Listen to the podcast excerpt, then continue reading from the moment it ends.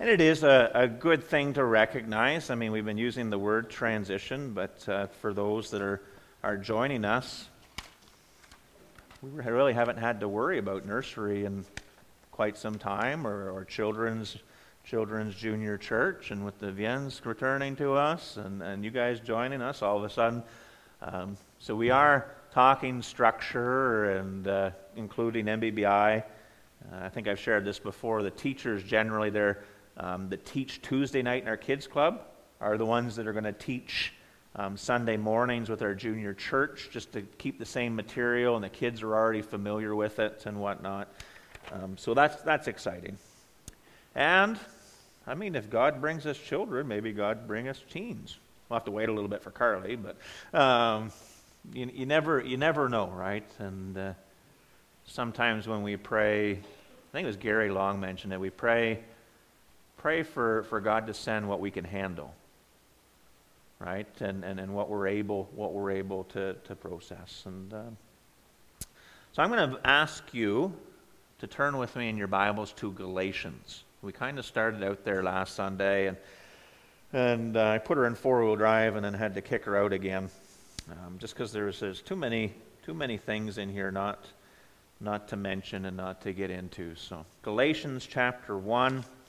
And I'll just kind of rehearse why the connection is there with Acts and why we're here. Uh, but God's people need to be able to handle their own Bibles. Right? If we can't handle the scriptures and, and show people, uh, it would almost be like a, a teacher taking the classroom not being able to handle a textbook.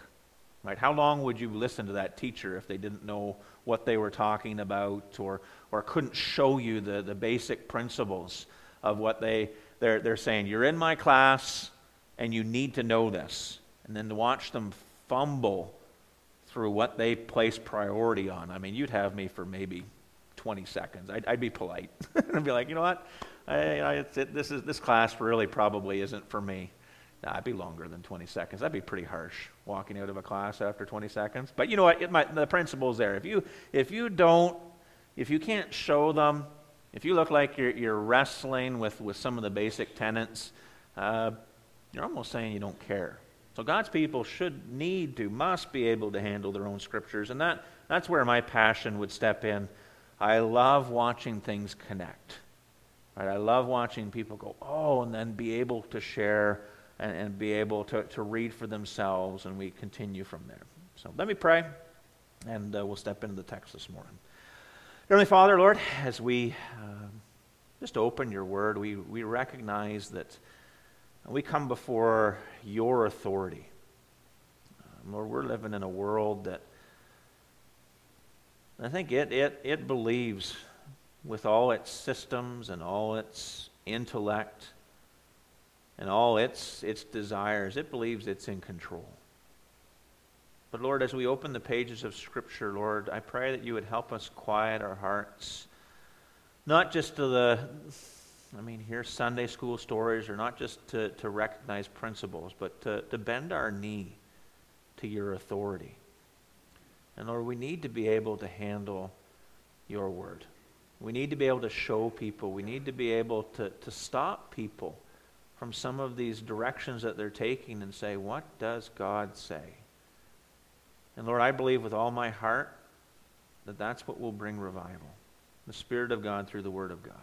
So this morning, as we, we just read through and work through some of these passages, Lord, I just ask that you would, you would open our eyes and our hearts, and we would become more equipped to declare you. And I pray these things in your name. Amen. So hopefully you had a chance to grab your notes. And why we're in Galatians because in Acts 9:23 it says now after many days were passed we recognize that right around 3 years had passed in that time frame.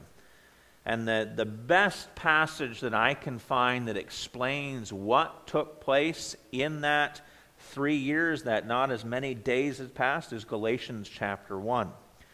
And Galatians chapter 1, um, would be one of the, the earliest epistles written. Um, it's, it's written probably before the Acts 15 council is gathered. Uh, but there are so many tenets as we step into this that, that we really need to understand. So I'm just going to start in verse 1. I'm going to read down to it. Um, for those that have, have, have learned with me and whatnot, sometimes I stop and I, will maybe speak to a word or what have you. I'll try and keep that to a minimal. Um, but just a walking narrative. And Galatians chapter 1, verse 1 says this Paul, an apostle, not from men, nor through man, but through Jesus Christ and God the Father who raised him from the dead, and all the brethren who are with me. Now we understand when we study there, Paul is probably writing from Damascus, a um, couple years uh, after the narrative in Acts 9 that we're reading. Um, he's got brethren, he's got born again believers around him at that church in Antioch. To the churches of Galatia, grace to you and peace from God the Father and our Lord Jesus Christ, who gave himself for our sins, that he might deliver us or take us out, deliver us from this present evil age, according to the will of our God and Father, to whom be glory forever and ever. Amen. Verse 6 I marvel that you are turning away so soon from him who called you in the grace of Christ to a different gospel, which is not another, but there are some who would trouble you and want to pervert or distort the gospel of Christ. But even if we, or an angel from heaven preach any other gospel to you than what we have preached to you, let him be accursed. Galatians 1. Verse 9. As we have said before, can you sense the tension there? I mean, the idea of being accursed. I mean, this is not a small, small thing. As we have said before, so now I say again if anyone preaches any other gospel to you than what you have received, let him be accursed. How important is it to have the same gospel as what Jesus presented? Quite important, yes. Yeah. For do I now persuade men or God, or do I seek to please men? For if I still pleased men, I would not be a bondservant of Christ. But I make known to you, brethren, born again believers, that the gospel which was preached by me is not according to man. For I neither received it from man, nor was I taught it, but it came through the revelation of Jesus Christ. For you have heard of my former conduct in Judaism, how I persecuted the church of God beyond measure and tried to destroy it. And I advanced in Judaism. Okay, and this would be what the Pharisees had turned it into Pharisaic Judaism. Beyond many of my contemporaries in my own nation, being more exceedingly zealous for the tradition of my fathers. I mean, it, it, it heritage heresy. I mean, this is what, what my daddy and his daddy believed. But when it pleased God, who separated me from my mother's womb and called me through his grace to reveal his Son in me, that I might preach him among the Gentiles, I did not immediately confer with flesh and blood, nor did I go up to Jerusalem to those who were apostles before me, but I went to Arabia. Now, I don't I had a map up here and, and Edwards in the back, but um, I'll post that on Sunday night Bible study page too. But he went to Arabia and returned again to Damascus. Right? So that's about three years in there, and that's where we have that Acts 9.23. But let's finish the chapter. Then after three years, because we're going to get into this when we get past Acts 9, I think 27. Then after three years, after he's lowered down through the basket, Okay? I went up to Jerusalem to see Peter and remained with him 15 days. But I saw none of the other apostles except James, the Lord's brother. Uh, now, concerning the things which I write to you indeed before God, I do not lie. Afterward, I went into the regions of Syria and Cilicia. And I was known by the face of the churches of Judea which were in Christ, but they were hearing only that he who formerly persecuted us now preaches the faith which he once destroyed, tried to destroy and they glorified God in me. a lot of time frame in there. And when we recognize that from his conversion to his first missionary trip, there's actually about 18 years. It didn't just happen. A lot of different events take place in there. So let's just come back up to Galatians 1, verse 3, and we'll, we'll work through some of this because the gospel is so important. Uh, I wrote down a couple questions uh, thinking back to your own decision for Christ. How was Christ shared to you? How was the gospel proclaimed to you? Were you, were you shown from the Word of God, the gospel? Were you shown the tenets, or were you shared an idea about God's love, Jesus on the cross, tomb, resurrection. Um, I mean, I'm right or wrong. I'm not. I'm not parking there, but I, I'm just like culture. What? What? How? How was Christ presented to you? I mean, I was age five when I placed my faith in Christ. Now, I had I had Christian family. Um, I had my grandparents. Um, and they always talked about Jesus dying on the cross. I mean, that was, that was one of their priorities, right? That was continually there. Um, and I mean, I was five, but I don't remember being shown from Scripture much who Christ is. I don't remember going, you need to read this and understand it. And, and those are just different tenets as, as we're thinking through this. So if we were to step into Galatians, just kind of what's God's kind of laid on my heart with this Acts 9.23, we see verse 3 opening up. All right, it says, Grace to you and peace from God the Father and, and what I did in my Bible, I drew a line because there's two, two parties involved here, right? We've got God the Father and our Lord Jesus Christ. Right? Grace, oftentimes, when you study, we use, we use a definition, don't we? Undeserved favor, and we move on. Uh, if you were to read through the book of Ephesians, uh, I think it's seven times that it's mentioned there. And each one, it comes, it's connected with a gift, it's connected with grace being given to be used.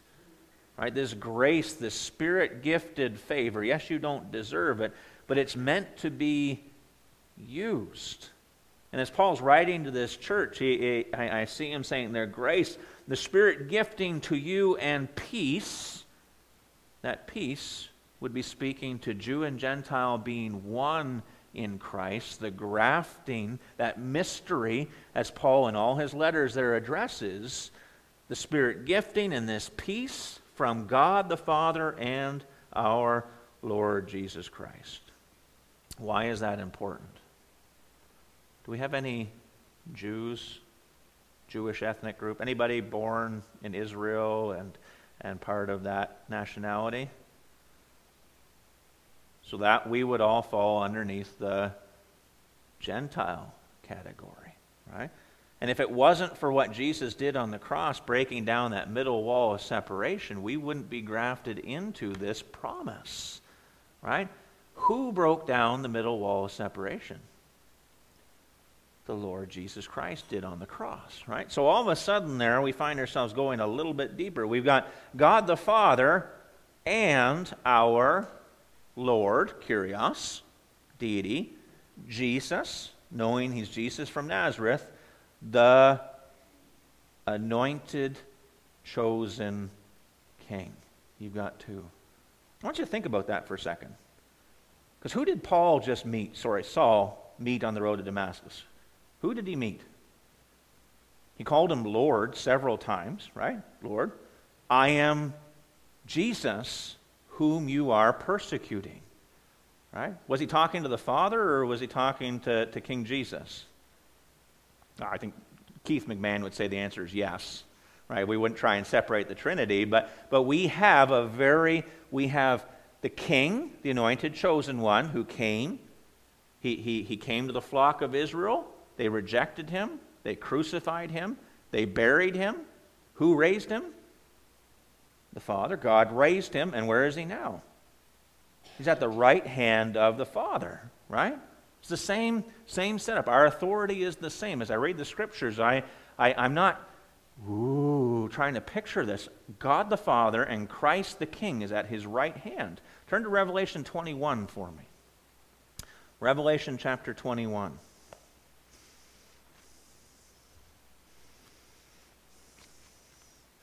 As I was thinking about that picture,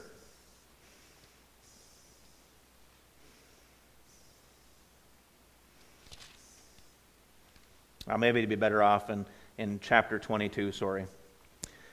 it's at the tail end, but I'm just looking for this clear clear picture of God the Father and his King, of his anointed chosen one. Revelation 22 begins in 1, and I'm just trying to get this picture, okay? See it with me. And he showed me a pure river of water of life, clear as crystal, and proceeding from the throne of God and of the Lamb. Who's the Lamb? King Jesus. This is the new heavens and new earth. But right now, in the, in the heavenly realm, the third heaven, we have God the Father and his King seated at the right hand. Uh, just continue reading again. In the middle of its street, and either side of the river, was the tree of life, which bore twelve fruits, each tree yielding its fruit every month. The leaves of the trees were for healing of the nations. We know there'll be Gentiles, right, in the new heavens and new earth. Hallelujah. And there shall be no more curse. But the throne of God, can you see the throne of God? I mean, it's, it's just figuratively. You have the throne of God the Father and of the Lamb. This is the resurrected, anointed one. This is King Jesus. Uh, shall be in it, and his servants shall serve him. Are you a servant? we could go in that direction there. But, but see that. See God's government set up God the Father and his Son, the anointed, the Messiah King. Okay? Coming back to Galatians.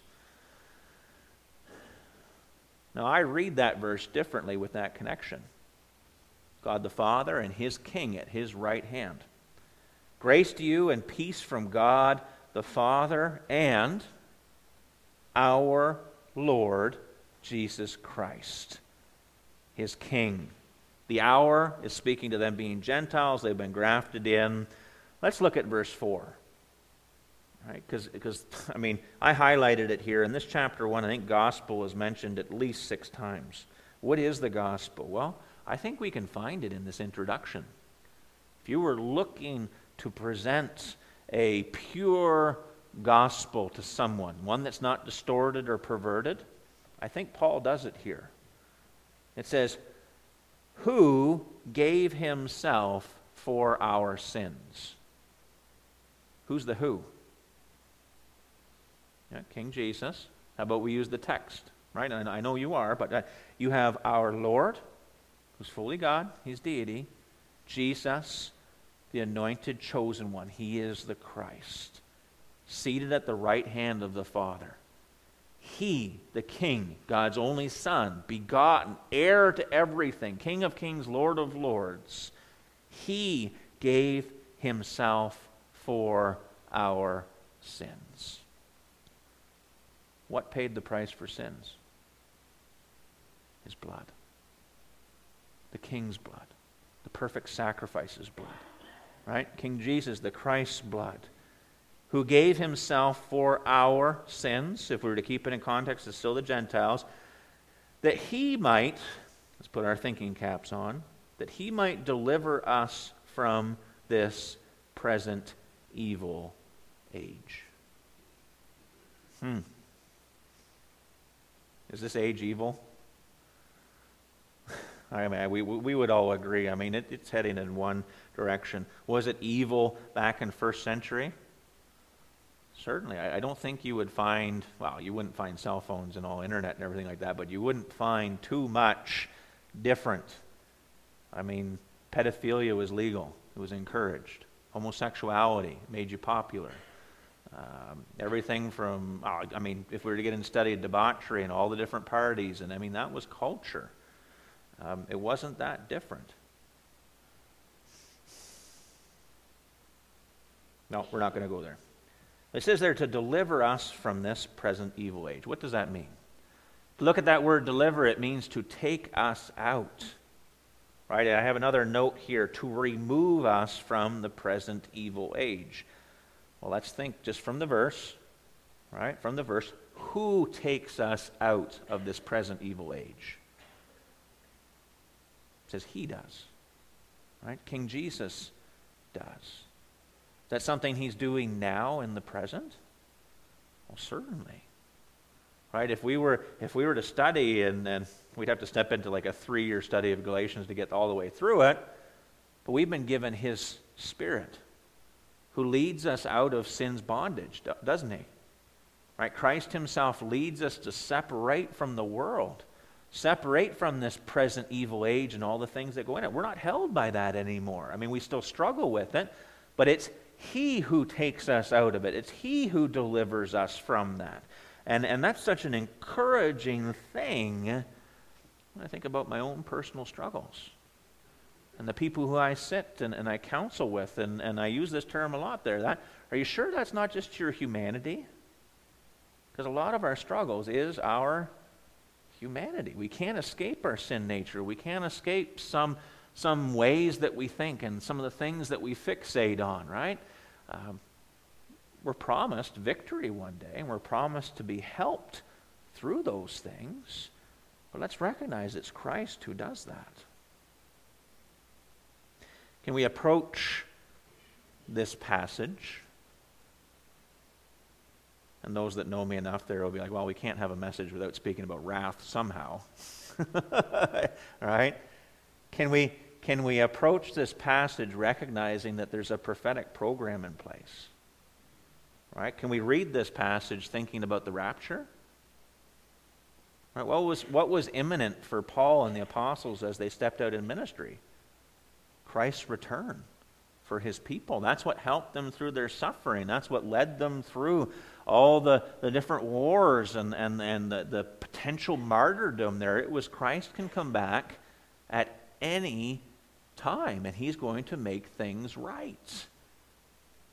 It's something I think we forget about sometimes in our struggles. We had, I had a gentleman, because I don't have a chair in my office, the poor fellow had to sit on the floor.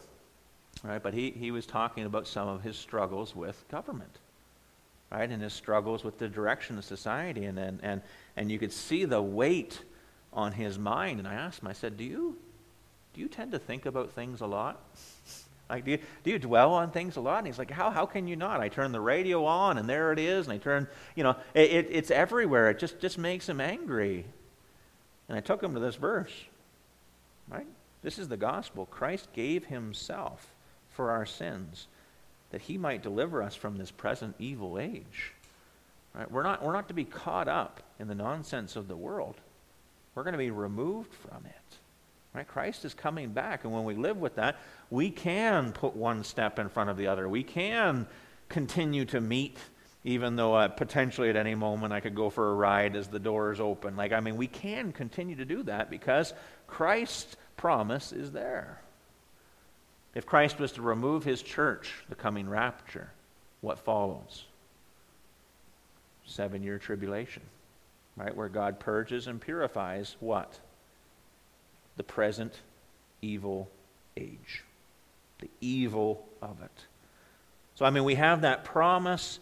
We have Him giving Himself for our sins that He may deliver us. Who's the us? Born again believers. Specifically, here, it would be speaking to the Gentiles who are grafted in from this present evil age. It's the same in, in AD, let's say he's writing this in AD 52 to 2023. that age is still evil as the ruler of this world, Satan, takes and follows, um, according to the will of God and Father, to whom be the glory forever and ever. I would present that this is the gospel. This is the gospel. Uh, Friday night, we took the teens to 1 Corinthians 15. How would you share the gospel? A pure gospel. A gospel where you can show them.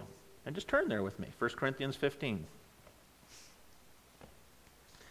Because many people, culture, I'm going to say even churches, distort the gospel. We've got King Jesus, God's anointed chosen one, the Son of God, taking on flesh, dying on the cross so that he might save, deliver, take his people out of this present evil age, that rapture and purging and purifying. 1 Corinthians 15, and we've been here many, many times. Moreover, brethren, I declare to you the gospel. Be pretty simple, right? Paul's gospel, he's writing Galatians, which I preached to you, which also you received, and in which you stand, by which also you are saved. And we ask the question from what? Okay? If you hold fast that word which I preached to you, unless you believed in vain, for I delivered to you first of all that which I also received, that the anointed chosen one died for our sins according to the scriptures. What scriptures? Old Testament, that's right. New Testament wasn't written yet. That's why we spend whole time reading 100 verses before the service, right? According to the scriptures. And that he was buried and that he rose again the third day according to the scriptures, Old Testament. And then he was seen by Cephas and by the twelve, and it shows the resurrection appearances. If you were to finish that chapter, you would take it right in. Let's come down to verse 24 of the same chapter. I have it highlighted in blue takes you right into the end of the thousand year reign of Christ. Then comes the end when he delivers the kingdom of God to the Father, and he puts an end to all rule and authority and power. For he must reign till he has put all the enemies under his feet. The last enemy that will be destroyed is death. Then we have the new heavens and new earth. So we've got Christ, the anointed chosen one, the Lord Jesus Christ, that he died. He, he died, he gave himself for our sins, right? And we have just the very fact that he will take us out of this present evil age. I think that's about as simple as you can get the gospel. That's about as simple as you can get it. Maybe just in our time closing, and we need to be able to handle that, and that'll be a point where work through that passage. Well, let's just go to Romans 10. Romans 10.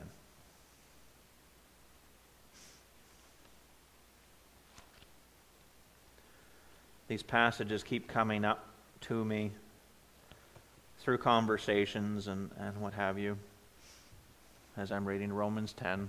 We're very familiar with the Romans road. But this, this, this principle of being saved or delivered, taken out of this present evil age, knowing that, that this seven year tribulation is coming. Um, that seven year tribulation, all through the Old Testament, was called the day of the Lord. Let's look at verse 13 of, of Romans chapter 10 with me. What's it say? For whoever calls on the name of the Lord shall be saved. Where's that quotation taken from? I, am I'm hearing it. We, we've been here. It's taken from Joel chapter 2. What's the context of Joel chapter 2? Coming day of the Lord. Right? That's the context of this passage. That he's going to deliver us from this present evil age, and then comes the day of the Lord. That seven year wrath. Now we got four minutes. I think we can do that. Just come up to verse 1. And this is, this is working through a gospel showing them the gospel, being able to show this to our children and grandchildren, walking through it. Read Joel chapter 2 verse first, right, to help you understand it. But it says, Brethren, my heart's desire and prayer to God for Israel is that they might be saved, taken out of this present evil age because the wrath is coming. For I bear them witness that they have a zeal for God, but not according to knowledge. For they, being ignorant of God's right way righteousness, and seeking to establish their own righteousness, having not submitted to the righteousness of God. Now, they've always said, we're going to do it our way. Right? And God's going, no, we have a fellowship covenant, and you do it my way, or I will deal with you. Verse 4 For Christ, the anointed chosen one, is the end of the law for righteousness to everyone who believes. We follow Christ now. We follow the King, His Spirit within us, His Word. For Moses writes about the righteousness which is of the law. The man who does those things shall live by them. But the righteousness of faith speaks in this way Do not say in your heart, Who will ascend into heaven? That is to bring Christ down from above. Or who will descend into the abyss? that is to bring Christ up from the dead. But what does it say? And you'll find those quotes in Deuteronomy 30. Right? A beautiful passage about life, loving God with all your heart, soul, mind, and strength in the Messianic kingdom, Deuteronomy 30. But what does it say? The word is near you, in your mouth, and in your heart. We're back to it in Galatians. Can you ask Jesus into your heart? Certainly can. It's biblical language all through. Right, the transaction takes place, the Spirit of God through the Word of God in you. Uh, in your heart. That is the word of faith that we preach. That if you confess with your mouth, here we go again, the Lord Jesus, and believe in your heart that God raised him from the dead, you will be saved. You'll be taken out of this present evil age you will be saved from the coming day of the Lord. For with the heart one believes unto righteousness, and with the mouth confession is made unto salvation. Right? Yes, you are saved. Your sins are paid for. Right? The blood of Jesus paid for it. But you've called on the name of Jesus, and you're saved from that wrath, that day of the Lord that's coming. For Scripture, Old Testament Scripture says, whoever believes on him will not be put to shame. That's disappearing. Right? That's, that's taken from Joel chapter 2 as well. That's how I know it's the day of the Lord. For there is no distinction between Jew and Greek. There's peace. That middle wall separation is broken. There's no distinction. Right? Between Jew and Greek, for the same Lord is over all, is rich to all who call upon him. Joel chapter 2. For whoever calls on the name of the Lord will be saved. The same gospel word is used in Galatians and in 1 Corinthians 15. Is this the gospel that we should be presenting? What did Galatians say was the consequence if we are sharing any other distorted gospel? I humbly, humbly, I'm not trying to make enemies and I'm not trying to put it, but I mean, humbly, there is a, a curse. Is that connect, connected with Malachi, the last verse of Malachi? I'm not sure. But I also know that we're living in a present age where a lot of churches don't even open their Bibles. A lot of pastors would rather present stuff right? And a lot of flashy and, and slides and movies and all this different stuff. I was chuckling last night, not to get too distracted. We watched Frozen 2. And I was thinking some pastors would probably try and take an illustration from Frozen 2 and build their sermon around it. No, no, no. That's not what Paul did. That's not what Jesus did. Right? We need to be able to handle our scriptures and share the gospel. It's not complicated. We just need to be able to walk people through so they can read it. Let's pray. Dear Heavenly Father, many ways we can get up here and, and hoop and holler and try and create a, an energy, Lord, towards um, exciting people, Lord. Uh, Lord, I just don't feel that that was the, the case this morning. Lord, I pray as your word is open that we would see that you speak through your word. Your spirit works through your word. And Lord, I pray that these truths would settle on our hearts. Uh, Lord, that we would read them and reread them. And, and Lord, we would look at them and, and yes, we would try and memorize them. But Lord, we would memorize where they are so we can show people.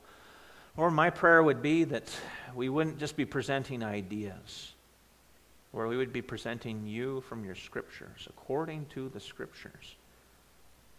And Lord, again, I believe that that's where revival in our own hearts, our own spiritual walks, our own alone time with you in the mornings as we pore over the pages of, of your word. And Lord, then in turn, um, when we're given opportunities to share, we're able to show people the excitement and how it's changing our own lives. And Lord, we do recognize the seriousness. Um, faithful men of God you used to write down these scriptures, and they lived every moment like you were going to take them up and the wrath would be poured out. And I pray that you would somehow open the eyes of our heart to the urgency that we need to be living out in our day to day. Lord, be with us. Be with our families that don't know you. Lord, some of our families know so much about your word that, Lord, they've, they've hardened their hearts towards the things of you. And Lord, if there are areas in our life that if you were to return, and we would be found ashamed at your appearing.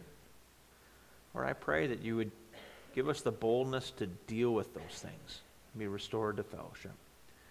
Be with us as we go from here.